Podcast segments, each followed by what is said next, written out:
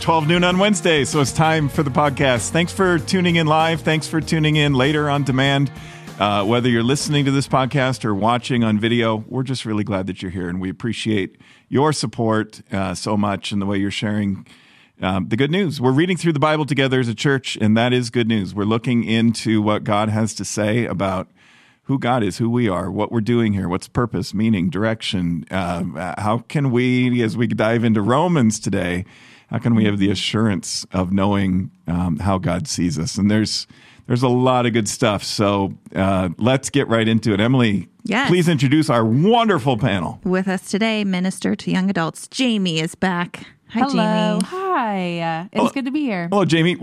R- Fresh off of her recent graduation from Luther Seminary, Yeah, getting her master's degree. Well done. We're Yeah. proud of you. Congrats. Thank you. It feels really good to be done. No homework. what a world. and then you get asked to be on the podcast. So homework. Yeah. Yep. Yep. And youth pastor Nick Brannen. Hi, Nick. Hey, everybody. Hello, Nick. to Welcome back. back. to you. Welcome back to you, Jamie. Uh, should we just go? Yeah. Uh, Ted Lasso, where are you? Let's get got into some questions. questions. Why don't we just jump right in? Anybody got any questions? Oh yeah, no, should have saw that coming. Okay, what does Nehemiah's story in the Old Testament teach us about perseverance and leadership? uh, teaches us a lot. Nehemiah was called by God. He got a sense of God's spirit in his heart that he was supposed to leave his comfortable, kind of posh life where he would, he had really arrived in a lot of different ways. He could have just coasted and stayed comfortable, but he answered the call of God to go to Jerusalem to rebuild the wall. And rebuilding the wall was not the same kind of thing as when we talk about walls today around communities or nations or whatever. It, it could be, but for Jerusalem, it was rebuilding a wall because they had enemies who were attacking them all the time. It was war that they were trying to protect Jerusalem from. And so Nehemiah was distraught. God wanted Nehemiah to go to Jerusalem and rebuild uh, for all sorts of reasons protection, beauty. The wall around Jerusalem is a beautiful thing to behold. You can still see uh, that today when you go. So Nehemiah went. But what we learn about Nehemiah really teaches us some good leadership lessons. Uh, not just for church leaders either, just for leaders in any aspect of life. Uh, Nehemiah got a vision. I already talked about that. It's not just a vision. Visions are always better when they come from God. Mm-hmm. And when we don't just say, hey, God, here's my vision, I want you to bless it. The, the opposite is happening here. God gives Nehemiah a vision and then he takes it out. But from that vision, he also took the next steps. He it's so easy. The easy part of leadership is to get a vision. It, God gives those all the time. And then to think how great it's going to be when we get there. The hard part is all the work. it's all the, Yeah. the planning and the organizing and, and, and the pouring into it. Nehemiah did all that and he persevered uh, in the face of all sorts of criticism and enemies and he, he hung in there.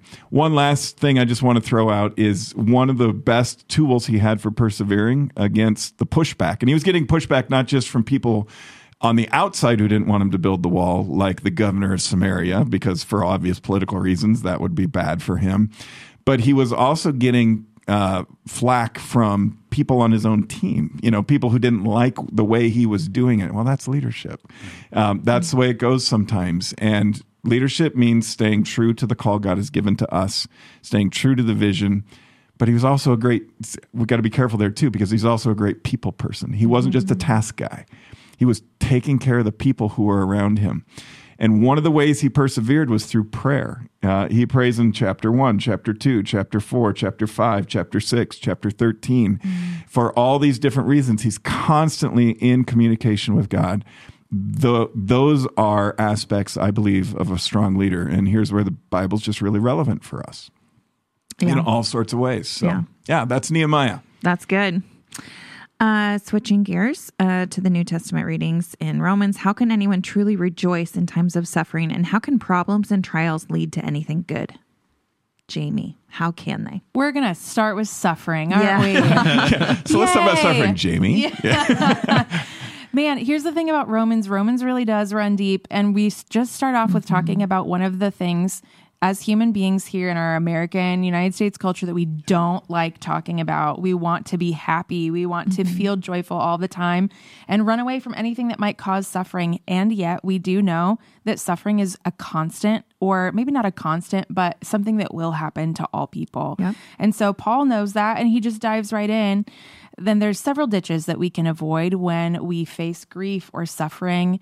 Um, but I don't want to focus too many, too many, uh, too much time on the ditches. But it's worth noting them because the goal of grieving is to grieve well, is to face That's things good. that bring us pain and trials, and to say, okay, this is something that I'm facing at the moment.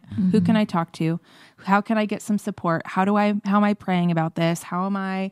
um, how am I really taking my faith into full view when I'm facing something that's difficult? Jesus never told us that we would avoid a, a, a painful life. He actually says at the end of John chapter 16, he says, In this world, you will have trouble. Yeah. But take heart, for I have overcome the world. And so the thing about Jesus is when you're doing life with Jesus, death always leads to life. There's always resurrection. It might look different than you think it's going to. Mm-hmm. And I'm not just talking about like the silver linings. There's usually some sort of silver lining or something that you can find. Um, but that's not necessarily what Paul's talking about. But it reminds me of a personal story that I'll share with all of you. And maybe some of our watchers can resonate with this today. Is uh, so I just graduated from seminary. It was super exciting. And in toxic cat fashion, my cat died the day after graduation. Oh, wow. And so I knew that his health was failing right before graduation time. I had two cats, they were brothers. One died in December, and I think this one just honestly died of a broken heart. Uh, he like sad. Had a brain tumor and he went blind and he had thyroid issues and he had heart murmur. And all, so all, everybody's brokenhearted right now, but the cat lovers are crushed. they're yeah, crushed. it's just just And it was awful. And I was like, okay, this is truly toxic cat fashion to just be like, Jamie, you have this really fun thing happening in your Sure. life this weekend. The spotlight's still going to be on me. But it has been this wild experience of grieving the loss of having a little cute animal in my home that mm-hmm. I loved spending time with that would always greet me at the door. And also realizing there is some freedom in my life right now to grieve and to have space to enjoy some things that I didn't have time to before, like clean floors and things like that. So that's more of a silver lining, but that's not necessarily what we're talking about with Paul. There's also this ability to celebrate something that was the enjoyment of having a pet, or anytime you lose a loved one, we do need to grieve that loss, but also there's the rejoicing of what God has done through their life here on earth, their impact on us, and those sorts of things. So that's some of the stuff that I think about when I think about how suffering also has rejoicing attached to it when we And sometimes the rejoicing, uh, it comes in the morning, as the Psalms say. Uh, there, there's pain in the night, but the joy comes in the morning. And sometimes it's getting through the valley of the shadow of death. Uh, and sometimes in the middle of that valley, we, we find um, the joy of salvation. Uh, I, I think that the, because Paul, he's going to the hope that we have. And that hope that we have, it, uh, the nice thing about being a Christian is that we don't have to pretend that painful things aren't painful or sad things aren't sad.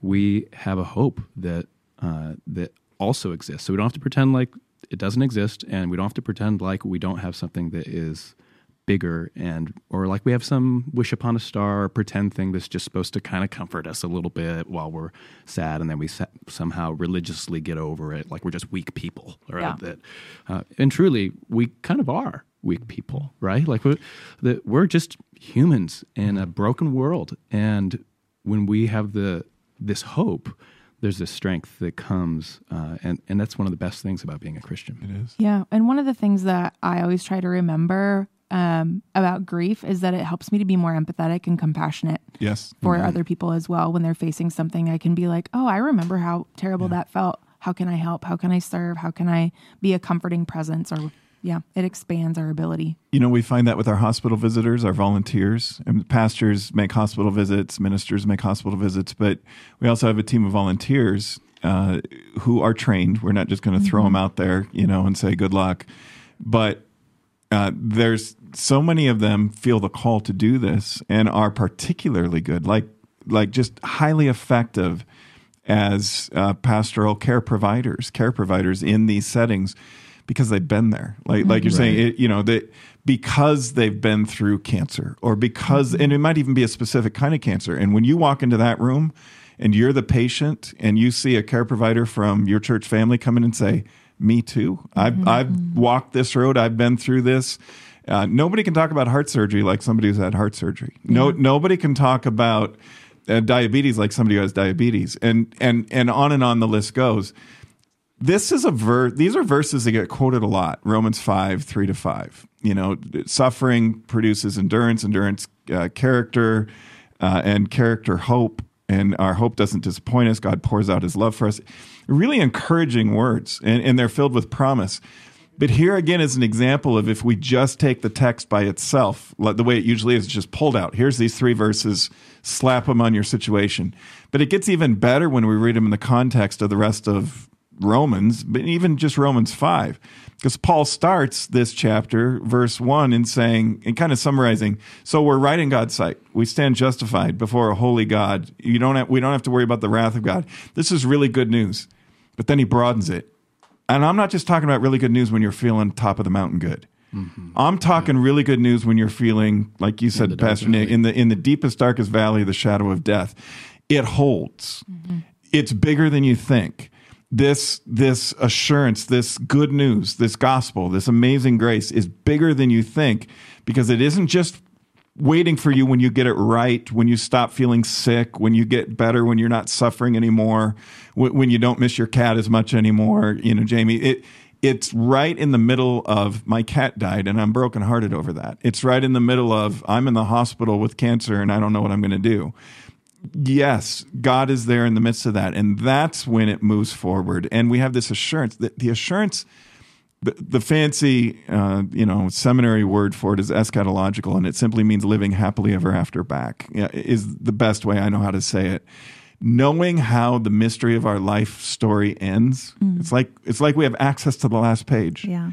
It's going to be really good for for anybody who belongs to Christ. Mm. It's going to end really well. And that doesn't mean that Paul's minimizing the suffering, like, oh, no big deal. You're brokenhearted, you're hurting, you're scared, uh, you're suffering, you're worried, you're grieving, whatever it might be. He's not minimizing it all. He's saying because it's so it's so common in this fallen world, I just want you to still know that the good news is bigger. Right. Yeah. The, and that it holds. Your suffering won't hold. The gospel, the good news, God's amazing grace will hold. So when we live happily ever after back, we keep that in mind. So as we're going through the tough chapters of our life, we remember, yeah, but I know how it's going to end. Mm-hmm. Right. And and so I'm better in the tough times because I know how it's going to end. I'm gonna I'm gonna endure. I'm gonna hang in there, and that's yeah. going to build character. Yeah, both well, are real, and one will last. Yeah, yes. exactly. Mm-hmm. And in the meantime, we know that God understands what we have gone through because mm-hmm. we see Jesus on the cross. Right. We know that our God that we do life with is not somehow yeah. unaware of the suffering that we face. Yeah. yeah. Jesus was tortured. Right. He understands. Nick, I think I heard you say this in a sermon once. You used the phrase shelf life. Like our right. suffering yeah. has a shelf life. It has an expiration date, but God's grace doesn't. It's it's permanent and it's eternal. I, I, I really like that. I just wanted to give you credit for it. I thought that was great. Oh, thanks. That was a while ago. You remember that? That's ah, cool. It stuck. It was wow. good stuff. That's one of my preaching heroes saying that. That's pretty fun. that was, so. I will also add, I think that most people in their suffering who I talk to later who are Christians will say it got them closer to God. Yep. Right. Mm-hmm. And there is beauty in that. And that's yep. really hard. But Amen. really good. Okay. What does Adam have to do with us and with Jesus? And what is Paul's point by comparing the two? Pastor Nick. Yeah. So Adam is uh, the first dude that we see in Genesis. Mm-hmm. Adam, the name Adam, it means man or mankind. Uh, and so he is both the first one and a representative of all of us. And so, uh, as uh, you were talking earlier about, uh, you know, from being in the United States and uh, being at this point in history, we have a lens that we read the scriptures through. Uh, a lot of times we'll do that with with Adam here. Mm-hmm. But what we need to do to understand what was written is we need to try to think, okay, what was Paul's lens as he was writing? and what was the lens of the people that were originally reading it because if the more that we can know the lens we have and know their lens the more this is going to make sense in the way that it's supposed to. Uh, so that was a lot. I don't know if that made very helpful. sense yeah. but, uh, so what do we, we do with all that it. so what we do with that is uh, we we have to look at adam as a representative of us. Mm-hmm. so adam is uh, genetically us but Adam is also spiritually us. Mm-hmm. Adam is ethically us mm-hmm. in the scriptures. And the original readers, they they would have already felt that way. We live in a very individualistic culture uh, where you know, hey, this one person did something wrong. They're blamed for that. That's not me, and we distance ourselves from that. Uh, you know, when our our team our our team's winning, we're winning. Our team's losing, they lost. you know what I mean? Like that, that's that's just how our culture is, and that's not good or bad. It's just a thing we have to be aware of. In this culture that Paul's speaking to, he's saying we are Adam, and they all said, "Yeah, we are." And when Adam sinned, that just became our basically our genetics. It became our our spirit. It became our story. It became us. With it, that's who we are. And I look at my life, and uh, yeah, I am in the same way that Adam died. That's the direction I'm going. And someone said it once, like. Uh, there was supposed to be this beautiful plant in a garden, and this beautiful plant was going to produce these beautiful seeds and more beautiful plants. But instead, uh, the plant, because of sin, Mm. became a weed, and it pr- produced thistles everywhere.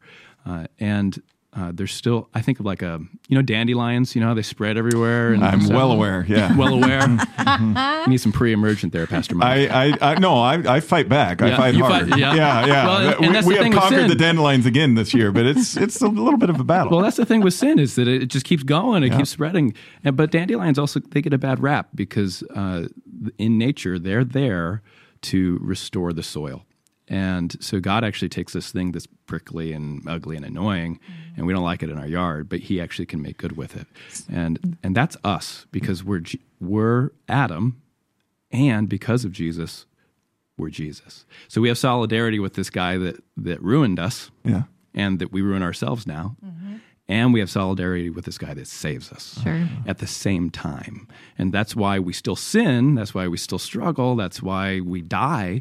But it, it's also why we have the hope of the resurrection and why we know who we are and why we are saved. Hmm. And so we are Adam and we are in Christ at the same time. It's good to have the pastor who really likes gardening talk about the like Garden of. Eden and, mm-hmm. and dandelions and all that kind of stuff. Jamie, what are you catching on this?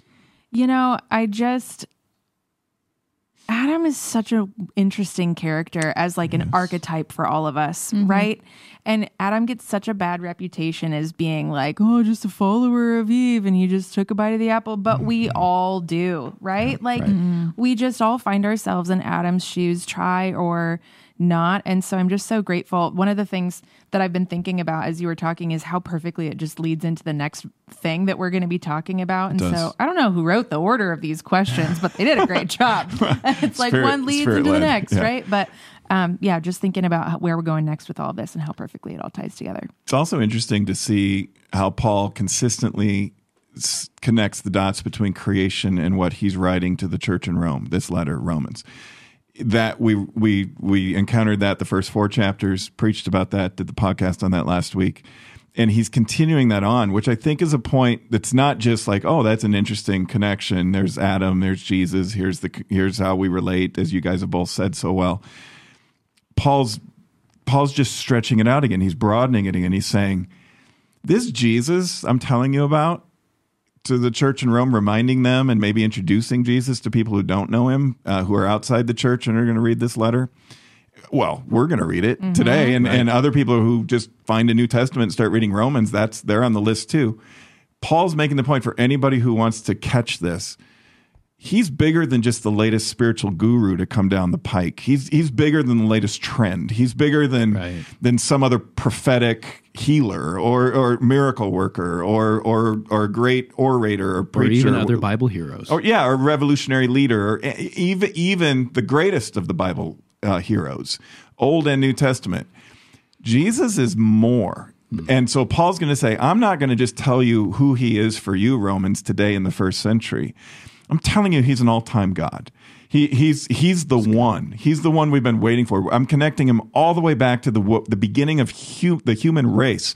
And Adam's name means mankind, it means humanity. And so, yes, to everything you guys are saying, we are connected. And Paul's connecting that for us to say, we're Adam. It's not just Adam. Adam is Adam, but so are we because we all sin. We all fall short. We all need Jesus. We all need the Savior. Um, and it's very it's it's very trendy, I think, these days to, to for for certain pockets of Christianity, and this makes me really sad. But certain uh, certain pockets of Christianity to say, well, Christianity is really about sort of playing this game to say that group of people are sinful and we're not sinful they're the ones with mud on their on on their face. We're clean, and Paul's not letting us go there here in, in Romans five. He says we're all connected to him. We all need this savior. We all need to be cleansed. When I was in college, my uh, one of my roommates was from East Grand Forks, North Dakota, a rural community east of Grand Forks, uh, if you want to know. and uh, so he invited me up there for a weekend away, and it was great uh, to go see his farm where he grew up and all this kind of stuff. And it was a weekend where they had a mud volleyball tournament. If, if you ever played mud, you know about this. Never done it, This but it is a sounds fun. thing, you know, out in the country apparently. And so we had our team of buddies, and um, you know, we're playing against there's like 50 different teams out there. You and it's a whole tournament. Oh yeah, it was great. And and so the the temptation I would suppose, just to use this as a metaphor, is to say, look how muddy and dirty that team is. Look how and, and we're gonna we're not only gonna beat them, but we're gonna be cleaner than them. We're we're mm. and I feel like too many pockets of the church do that. Too many too many Christians are tempted to do that and think, well, when I read about sin, I'm reading about them. Yeah, mm-hmm. yes, you are. Mm-hmm. and you're reading about yourself too. Mm-hmm. Uh, we all got mud on us, and we all need a really good shower. And it And- strikes me the people that were the muddiest in that tournament probably were playing the best. Well, I don't want to brag, but, but, but, Okay. but we, uh, well, you know, we were young and, and we were playing against people who maybe weren't as athletic at that stage of their life. And to intimidate the other teams, we just decided to dive into the mud before the first serve. We, we, we went head first and we all went, so we're like, okay, we're dirty now. We don't have to hold anything back. We're not Mm. going to try to be careful. That's a good analogy too, though. Yeah. it- everybody's muddy. Uh, we all need, we all need to clean up. We've had a lot of analogies already. Yeah. We're dandelion. We've got dandelion Dandelions and problems, mud muddy, problems and- Analogies always help with the deepest stuff. Yes. And we are in the deepest stuff of the Bible here. Yes. How does Jesus' resurrection cancel death, both for him and for all who are joined with Christ Jesus in baptisms? From Romans 6 3. Okay, the thing that I think about this verse, Romans 6 3, is that this is one of the most underrated cornerstone verses of the entire scripture. You know, like everybody knows right. John three sixteen, but this verse from Romans 6, I'm just going to read it because it's so good. Uh, especially just starting in verse 3. Have you forgotten that when we were joined with Christ Jesus in baptism, we were joined in his death? For we died and we were buried with Christ by baptism. And just as Christ was raised from the dead by the glorious power of the Father, now also we may live new lives.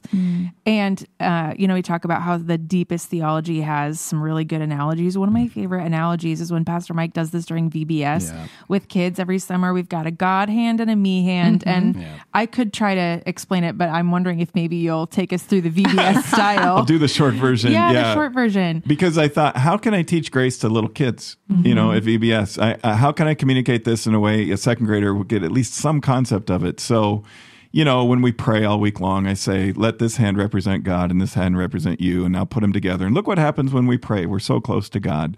Um, and so I take that through to Friday, which is usually um, the day when we talk about the resurrection of Jesus, which is what Paul's getting at here in this part of Romans uh, Romans chapter 6, verse 3, and everything you just read, Jamie. And so I said, okay, take your God hand, take your me hand. God made us to be like this.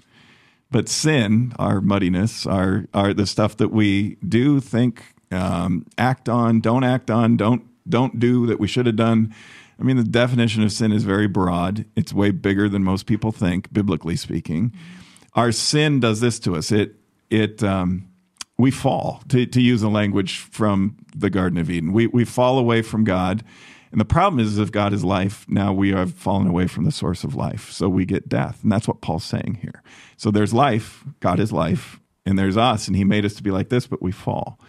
And so we try to get back up. We try, we're like, well, I'm going to try to live a sinless life. I'm going to try to reach spiritual perfection. I'm going to try to climb back up that ladder to heaven and earn my righteousness uh, before God.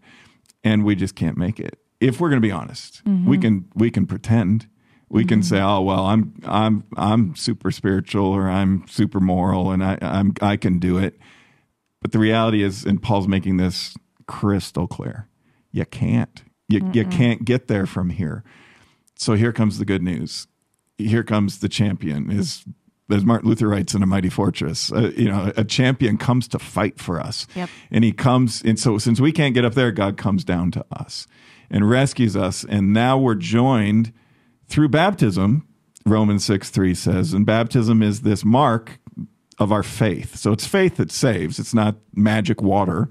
That's not what Paul's saying here. He's saying the baptism is a, is a sign of your saving faith, and faith is the glue that bonds you to Christ. So that as he dies, your sin is put to death and destroyed, and as he rises from the dead, since we're joined to him, we're raised up to a new and everlasting life. That's actually the short version. But uh, so I have kids, you know, take their sin and imagine they put it on a piece of paper and they throw it at the cross, and you know, imaginary, like, and so that's and now it's crucified, and and then I have them hold their hands where we raise up our hands. We're it's true though. We are raised up to a whole new life. Uh, for just as Christ was raised from the dead by the glorious power of the Father, now we also may live new lives. And if we've been united with him in his death, verse 5 of Romans 6, we will also be raised to life as he was. This is, like you said, Jamie, this is a really key verse in, in not just Romans, in all of Scripture. Yes, and I think so often uh, what some of the debates that we get involved in about like, well, how does that impact us and now- us now? Are we perfect now? Well, clearly not. But uh, what is this And kind we're of like to look that, right? too. Yeah. Yeah. And the beautiful thing about what we pray in the Lord's prayer, whenever we pray the Lord's prayers, we're asking God's kingdom to come and will to be done on earth as it is in heaven. Yep. God's kingdom reigns, and we see that in breaking now and again. But we also live in the now and not yet. Like we will see the fulfillment of God's kingdom reigning everywhere for all time. We're just in the in between now. We're like crossing the bridge. We're on the car driving over this precipice, right? Like we're going somewhere. We can see it over the horizon, but we live now where we just we just see glimpses of it. But this is our spiritual DNA. We are joined with Jesus Christ for mm. forever. Mm-hmm. Amen. That's good. If we now live under the freedom of God's grace and not under the requirements of the law, what's keeping us from living out all of the fun sins? We put fun in quotes just for the, in case you're listening to this and not seeing it on video, uh, and most of our people are listening, not watching. So, fun is in quotes. There are no fun sins. I mean, They start fun. they do, they appear fun. They are fun even while you're doing them. Sometimes it, let's let's be honest, uh, but they don't stay fun. Is is the problem? It's deceiving. It's like uh, you know. I'll do another analogy for you, Emily, just for you. Uh, college orientation. They have this whole week long thing at Concordia College, Moorhead, Minnesota, where they get into groups. So it's small groups, everything, and you have leaders who are upper class, you know, students, and and and they lead your group through all these fun and also educational, important. Like here's where your classes are. Here's how you get here. Here's how you do this, and you you bond. And so before you take class number one, you've had a four or five days at least of hanging out. Mm-hmm. One of the things we did was this thing called a bat spin. Have you ever done a bat spin? So you have teams like these groups, and you run to the other side of the field, and then you take a baseball bat, you put your mm. forehead oh, yeah. on the Yeah. Uh, one side of the bat, and you spin around. And man, did that look like fun! I was like, I was like, that's gonna be awesome. This is gonna be the best thing ever. And How fun I was thought it? our group was gonna be. It was horrible. it was just. It looked like sin is like that. It looks so fun. It looks so. This is gonna be great. And after I finished, you got to go around 10 times and then run back. And that's why it's funny because nobody can really, can't some can, but very few can make it. And I have such, you know, how a low center of gravity might help in that? Well, I'm six foot five. So I do not have a, I have a high center of gravity. and so when I got, tried to get my bearings after going around 10 times with my forehead on the bat, I didn't fall the earth came up to meet me. what was the sensation that I had? And it slapped Oh, me that's on, on the side. It was not fun anymore. This is not fun at, on all the people I'm trying to impress, you know, as a new college first year student and, and all this, especially Sally and, you know, other people like, Hey, and I couldn't even walk. I, they, I needed like medics to pull me away. Hmm. That's what Paul's getting at here. Sin isn't as fun as it looks and life is better without sin. And so, for anybody who thinks, oh, grace is cheap, and Paul's just saying, it doesn't matter what you do, just, you know, you've got grace, you'll be forgiven. And then once you're forgiven, you can just go back out and keep doing all this, this sinful stuff. What we're missing there is, all kidding aside from the silly metaphor, it kills us. Mm-hmm. It, sin kills. It kills us. It kills our relationships. It kills our families. It kills our careers. It kills our communities. It kills the world. Uh, it sucks life away. The, the, the good life, the full, abundant, joy filled life that we're all w- looking for. And we think sin is the passageway to that good life, but it isn't. Um, it's, it's a deceiver. And, and there's sometimes where sin uh, deceives us, and we're like, "Oh, that's the way to good life, uh, to the good life." Right. And sometimes we're just so desperate that we need relief. Uh, so it's that time of year where, where the mosquitoes are out. You know what I mean? Yep. Has anyone gotten any of those mosquito bites? Oh, yeah. The I've got worst are three On, right worst now. on your Big- ankle. You know, and you're just like, I know if I itch it, it's going to be worse. It's terrible. Uh, same same thing for like my allergies. I like rubbing my eyes and showing my eyeballs who's boss. Tis the You know, season for tis that, the too. season, and the more you do that, the worse it becomes. And there's and sometimes there's and this is Paul gets to this a little bit later in chapter seven. Uh, I think we'll talk more about that too. But sometimes it's just like I know this is not what I'm made for. I know this is not who I am, and we end up still there because we we don't know how to find relief. Uh, and the relief it's in Jesus, uh, and the relief is in the presence of, of the Holy Spirit with us through those dark valleys, through that suffering, through through the, all the things that we're going through. And uh, so whether it's you know spinning around on a bat or you, the mosquito bite, like sin, it it separates us from it kills, it separates us, it it makes life worse eventually.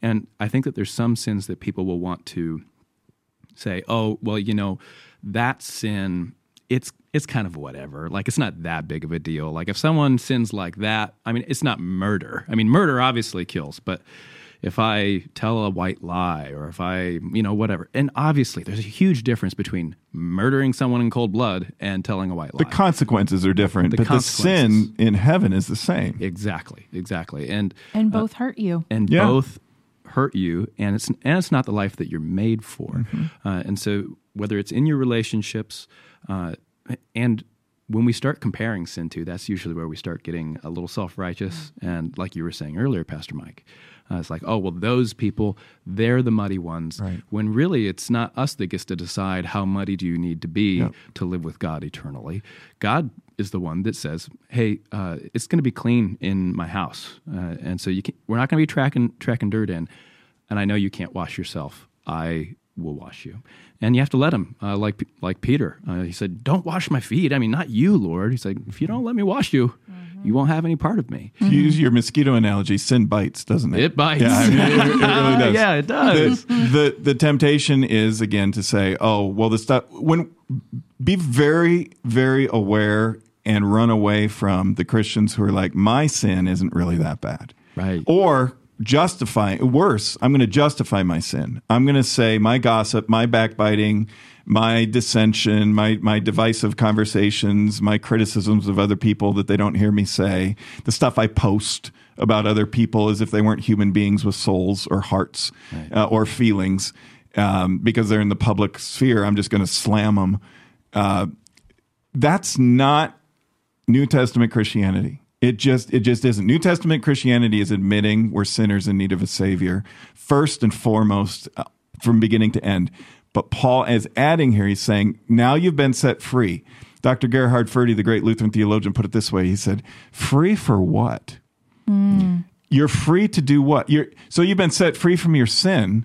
For what? Well, you're free to be what God has, this new life. Now try that shoe on for size. Live it out. And we will not we will not arrive at the station of perfection this side of heaven moral perfection religious perfection spiritual perfection but we are new we are changed mm. and so if we get the right understanding of just how amazing God's grace is, it is going to lead to that new life in a way that all the self righteous posing and pretending never could. Yeah, there's a verse in James that I remember memorizing as a little kid because I did like an Awana style Wednesday mm-hmm. night Bible, Yeah. whatever. Fun. There's this verse in James about uh, this is in James 2 for the person who keeps all of the laws except one is as guilty as a person who's broken all of God's laws. And so I remember uh, the illustration, and there's another verse around there that I can't quite find of the same idea. The uh, the person who was teaching this lesson, it was like a Sunday school style thing, had a blown up balloon with all of the Ten Commandments written on it, and then had a little thumbtack and said, "Okay, if you're going to break one of these laws because you just know it's going to happen, you're not going to honor your mom today, or you're going to work on the Sabbath or whatever, can you just take the thumbtack on that part of the balloon. And That's a can good you- one. I like that. I know it's so good. I'm stealing that. It is, yeah. Yeah, that's good. It, it Stealing. Uh oh. I'll give him credit. there you go But again. you can't Yeah. just break one and not have mud on your face, you right? can't. But thanks be to God for transforming us. This is a part of the where God comes to us and raises us up with Him. The life that God gives us is more abundant and more free and better than anything that we could ever try for ourselves. Really well said, you guys. Thank you. Mm-hmm. Which leads right into the next question. Yeah, Romans 7 is a challenging chapter to understand. Is Paul suddenly anti law, or is he making a much bigger point for his readers? Pastor Nick. he is not anti-law or antinomianism. Is did I say that right? Something like that. Uh, anti-law. Uh, the law is good. Uh, the law from the Bible is think the Ten Commandments. Think and really anything that we're supposed to do or not do. All the warnings, all of the uh, the the guidance into a, a good and righteous life. Uh, all of those things. That's the law, and there's literally the law too, right? So the there's the uh, we talked about the Ten Commandments, but the Torah, that means law. It's the way. Well, Jesus came and he said, I am the way, and I am the truth, and I am the life. And so, what God has done in Jesus and in giving us the gift of the Holy Spirit is he's turned rules that we need to follow in order to be okay Right. into love that we share and life that we live as a result of that love. And so, uh, an example of this is, you know, when I, um, this isn't, I'm not advocating for this parenting practice, but I'm just admitting that I'm not a perfect parent. Uh, so sometimes I need some compliance from my kids. Okay. It's like, get dressed. We're already late. And so I, I just start the countdown. I'm like, all right, if I get to three, Yeah. then and then I make some empty thread. I don't know. Like that's just my. it's not. It's not the best approach, but uh, sometimes I get compliance. Yeah. And afterwards, I'm always like, you know, that wasn't. They didn't do what they were supposed to do because of love. They did it because of fear. And mm. I, I want them to know that they can do what they need to do and what's good in life because of the love that they feel coming from me. And then they'll go and do that imperfectly, but they'll go do that with love. And that's going to influence other people to do that. Because love lasts. Right. That's so compliance, it's in and out, you're up, you're down, you're doing it today, maybe not tomorrow. Love is is this eternal thing and and it holds on. There's this verse in uh, chapter 7 of Romans here, part of this question and answer. And thanks for your questions everybody. They they really do form uh, these podcasts. We're listening to you. You're reading the Bible. This is great. Verse 17 says, Paul writes, So I'm not the one doing wrong. It's the sin in me Right. that Yeah. does it. And he goes on to say, you know, the good stuff I want to do, I don't do. The evil stuff I don't want to do, I end up doing. Wretched man that I am, who'll rescue me. Well, it's Jesus. Here comes that champion to fight on our behalf again. But it's it's that phrase, the sin in me, that I just want to take a minute uh, to to have our listeners kind of ponder for a moment with us. Another story when when uh, Danny, our son, uh, was young, uh, he was maybe five years old, and he did not want to go to bed at night. I mean, that was like that was torture for him. And I think he was influenced heavily by his big brother. And they had bunk beds and they shared. And so getting them to go to bed was one thing, getting them to stop talking Uh-huh. and go to sleep was another thing, says Emily, the mom. I right now. Yeah, you have kids at that stage right now. So uh, we would go in there and say, you know, come on, you guys. And one particular night, Danny was the instigator. He was the one who was like, just could not settle down. And I, I went in, I sat down on his bed, uh, the lower bunk, and I said, Danny, you've got to get to sleep. You, you've got to go to sleep. It's not good for you if you don't sleep. You've, you know, I'm trying to show him the better way, right? trying to be the dad, Nick, like you're saying. I, I'm trying to get for, for compliance. And Danny actually said, as a five year old, future pastor, right? I don't know why I do it, Dad. It's the mm. sin in me. Oh, no way. And I, and I think because he, you know, I heard some sermons as a What? five year old here and there and didn't probably maybe know what it means, but he was using that as the, it's the sin in me that does this. And that, but that is really Paul's point. Right, right, He's saying, yeah. I do want to do good. I think most of our listeners are not, you know, darkly evil people who want to do horrible things. And so this can be a little confusing. And Paul's really clarifying here. He's saying, look, I want to do good things. And he doesn't, he's not just throwing that out there like, well, I'll just say I want to do good things, but you know, really, I'm just a horrible person. I think we want to do good. Mm-hmm. But this, and so it's not the law that's the problem, as you said at the beginning of your answer, Nick. Paul's not anti law. He's just saying, eh, I'm anti me. G, G.K. Chesterton was asked, the, the, the great you know, church leader, what's wrong with this world? Uh, and a lot of Christian leaders would say it's them, it's it's their theology, it's the it's their spirituality, it's the way they worship, it's the it's the other parts of the church, it's the church that doesn't do it the way we do it. It's people who you know disagree with us on certain issues. G.K. Chesterton wisely, humbly, and right in alignment with Paul here in Romans seven said, "I'm the problem."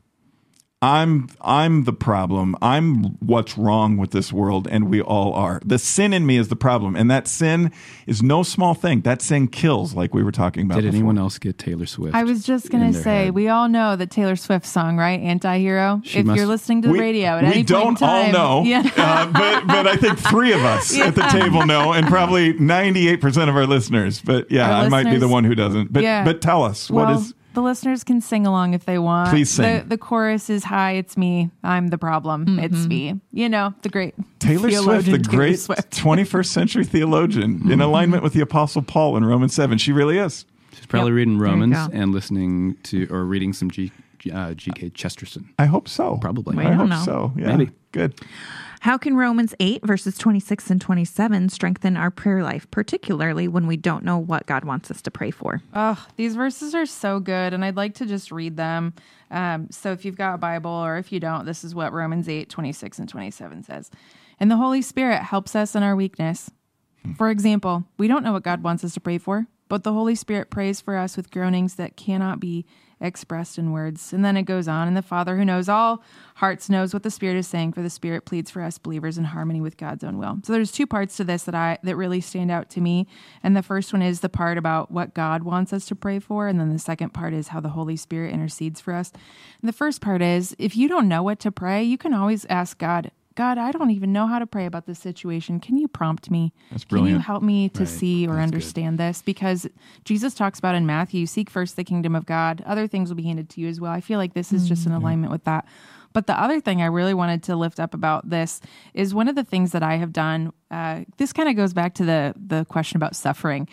When I am just in a place where I'm like, I have no words because I'm so upset or I'm so frustrated or I just don't know. One of the things that I've started doing, and I talked about this at Revive not too long ago, and a Revive person, bless them, said that's scriptural. And they pointed out a verse in Psalms where David talks about this. So I learned a little bit. But I just try emotion prayers. I like picture an emotion in my heart of like how this feels. And then without even words, I just imagine, okay, God, I'm lifting this emotion to you because I don't mm-hmm. even have words with it. But the Holy Spirit knows because the Holy Spirit is the comforter, is the mm-hmm. is the guide, is is the things is the one that knows all of the things. So, Prayer can be a song. Prayer Yep. can be uh, spoken words. Prayer can be unspoken words that we form in our minds. But here, Paul is saying prayer could be a sigh. Pra- Prayer mm-hmm. can be a groan. Prayer can be, Uh, you know, this this deeply bonding experience between us and God. And the promise here that the Holy Spirit intercedes and gives us the words that takes the pressure off of us. And that's the part where I think our prayer lives can, as you were saying, Jamie, that's we, we can just ta say to God, "Hey, I don't know what to say here," mm-hmm. and God's like, "Well, I got, I, I know you don't. Mm-hmm. I'm, I'm, I know you better than you know yourself." What a good God we get to turn mm-hmm. to in prayer. So it's not just ah, I just can't come up with the words, so I'm, I'm not going to be able to pray right now. Sometimes the deepest prayers are the sighs that are too deep for words. They're the they're the groanings, and that Greek word for groanings here is stenozo. It means expressing the deepest levels of grief and anger and desire. So, you know, the English language fails us sometimes. We're praying, we're moving along, and all of a sudden it's like, I've got no words left. And that's when the Holy Spirit intercedes. Keep praying. You don't have to come up with one word. Just be in the Spirit, be in the moment, be in the presence of God, in other words. Know that God is with you, hears your heart when you don't have the words you can form in your mind or out of your mouth. And you don't have to pretend like you don't have mud on you, or the world didn't just throw a ton of mud on you. You you sometimes we sin. Sometimes people sin against us, or the broken world we encounter. We just encounter sin, And when that mud gets slung all over us, we think, okay, maybe maybe if I just clean it up and say it just right, hmm. then God will hear my prayer. But this scripture is telling us that no, God's right there in your genuine experience. And this is the part of the mm-hmm. Bible that talks about God's spirit touches our spirit, and we cry out, "Daddy," which is what Abba means, mm-hmm. Father. Mm-hmm. Uh, you know, a father, a good father who loves his kids. When that kid sighs, when that Yeah. kid grow, your own flesh and blood sighs, you don't need words. Yeah. As a dad, you know, and you wanted to hear it. If that's what my kid is feeling, my child, my son or daughter, if that's what, if that's, so our Heavenly Father's saying, if that's what you're feeling, my child, who I love dearly and know better than you know yourself, I want to hear your sigh. I want to hear your groan. I want, and I, I hear all of it. You don't have to be like, well, I sighed and groaned, but God doesn't know what I'm talking about. No, your father knows. He knows his kids. Does God predestine all of us for heaven or hell, or is salvation our cho- choice? Or does Romans 8, verses 28 through 30 reveal an alternative view? Okay, so we're going to do predestination in like uh, just Yes. very very short answer. There are three classic views on uh, how God's eternal foreknowledge and election play out in Scripture. Here in Romans eight is one of those places that a lot of people quote. There's lots of other places too, and so there are three different views. There's the Calvinist view, uh, started by a, a, a French theologian named John Calvin. Um, this is the view that people who know their theology. It would be Presbyterians, Dutch Reformed, some Baptists, some Episcopalians, some others. And they'll talk about like this double predestination that before the beginning of time, every single one of us was predestined either for heaven or for hell. We don't get to vote on that, and that's just set, and that's it. And there's kind of a neo Calvinist movement going uh, afoot these days, and they're very, very passionate about this. And, you know, look, I appreciate the passion and, and the desire. On the opposite end of the spectrum, uh, there's Arminius, who was a Dutch theologian. And so this is the Arminian view, which is typically Methodists, a lot of Pentecostals, uh, Assemblies of God, uh, a good portion of non denominational folks too, some Baptists, some Episcopalians. So there can be some wavering. These are the people, and I'm, boy, this is dangerous, but I'm just going to do a quick, simple summary of it because we could get in, we could do a whole podcast on this. But they're the opposite end of the spectrum. They say it's not fixed. God makes his grace available, and then it's up to us. We make a decision for Christ. We either say yes or no. Luther, the Lutheran view, comes along, and all, and not just Luther, but all the Lutheran theologians around him, um, you know, uh, pointing in a different direction, saying, well, the problem is if you try to take the totality of the New Testament on predestination and come up with a neat theological formula, if you're being honest, you can't do it because there's going to be some things that clash with one another in different times. So Luther, respecting God's word, says there must be something else going on here that we need to tap into, which is more art than science. And we, we need to pay attention to what is God speaking into this context, like to the Romans church? What, what is God saying to us as we read his word? And so Luther talks about, again, oversimplified to make the point, a single predestination, because it says here in Romans 8, God predestines people for heaven. Nowhere does it say he predestines people for hell. So Luther's like, let's just take God at his word. Lutherans are big word people. Let's actually read what it says instead of start with our formula and then try to find verses to support it. Let's just let the word speak to us freely. And so Luther says he predestines, um, and, we read later in the New Testament, it's God's will that everyone be saved. Well, that's really good news. So is everyone saved? No, they are not. And so we we can see this play out. So it's God's will that we'd be saved, but God also gives us the freedom to reject that grace, saying, "Here's the lifeboat that will save your life from the sinking Titanic," and we say, "Yeah, I know, I'm going to pass." Well, that's not God's fault. You know, God God wanted us to be saved, sent His Son Jesus, sent the lifeboat to save us, but we chose a different path. We chose chose a different route. So be careful with neat, clean formulas. Mm. I really appreciate what I believe respectfully, and we're all on the same team. We're not in different religions here, Calvinists, you know, Arminians, Lutherans. We're all Christians trying to figure this out. And so if you have a different view, you still be a part of the church you're a part of or whatever that maybe doesn't teach that view as specifically. But generally we're all just trying to figure out how does this all what does God know and how far in advance does God know this? The more important thing is, is we all agree it's Jesus who saves. And um, we we have God's word on this, and the good news is that God does want us to be saved, and He sends His Son to do that for us. And it's not a choice we're making, it's just us opening the gift that God gives to us. Remember, Jesus said in the Gospel of John, You didn't choose me, I chose you. Yeah.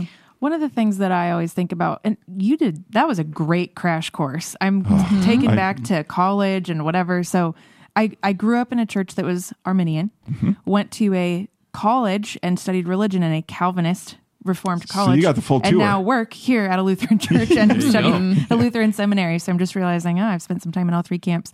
One of my just anecdotal experiences is that when we get so hung up on the whole predestination thing, it usually has to do with the mud stuff. Mm-hmm. It does. We're right, you're wrong. Yes, who's Yeah. more covered, who's less covered. It's important. And knowing this stuff is really quality and good and helpful, but let's not let it let it get us sidetracked off of loving people well, off of the grace and the goodness of God for us and for all people. or the mission. The, Yes. There is a mission the, and a good news that, and a love that we need to share Mm-hmm. with others. And because that, I, I mean, if someone says, Am I predestined for heaven?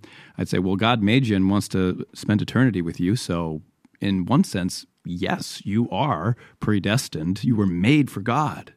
And when you think that you're made for God, you believe that you're made for God. That's that's I mean, you're gonna, you're going to, is Yeah. what I'm saying, and uh, and so I think that again, when when Western Aristotelian thinking creeps into Romans eight, and we're reading it like a bunch of, of Westerners and, or Americans rather than like the Romans, and some could say, well, that's still in the West. Well, the culture was still very different, and he's also writing to a, a very big hodgepodge of of Jewish people and uh, and the Gentiles as well, and they saw it and thought different, and so we have to take that into account Good. rather than making a formula.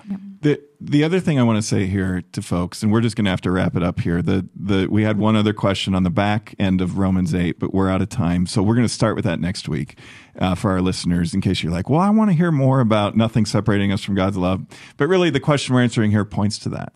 It's yes, there are these theologies which are which are the best efforts of some really wonderful historically too brilliant people trying to figure out what does god know about our salvation and when and how does that affect us. I just think it's important we have a basic, at least, understanding of double predestination, you know, free will, my decision, and the Luther, Lutheran type view in the middle. It's not just Lutherans, it's others too, who say, well, actually, the Bible says something sort of in between, and so let's just let it speak.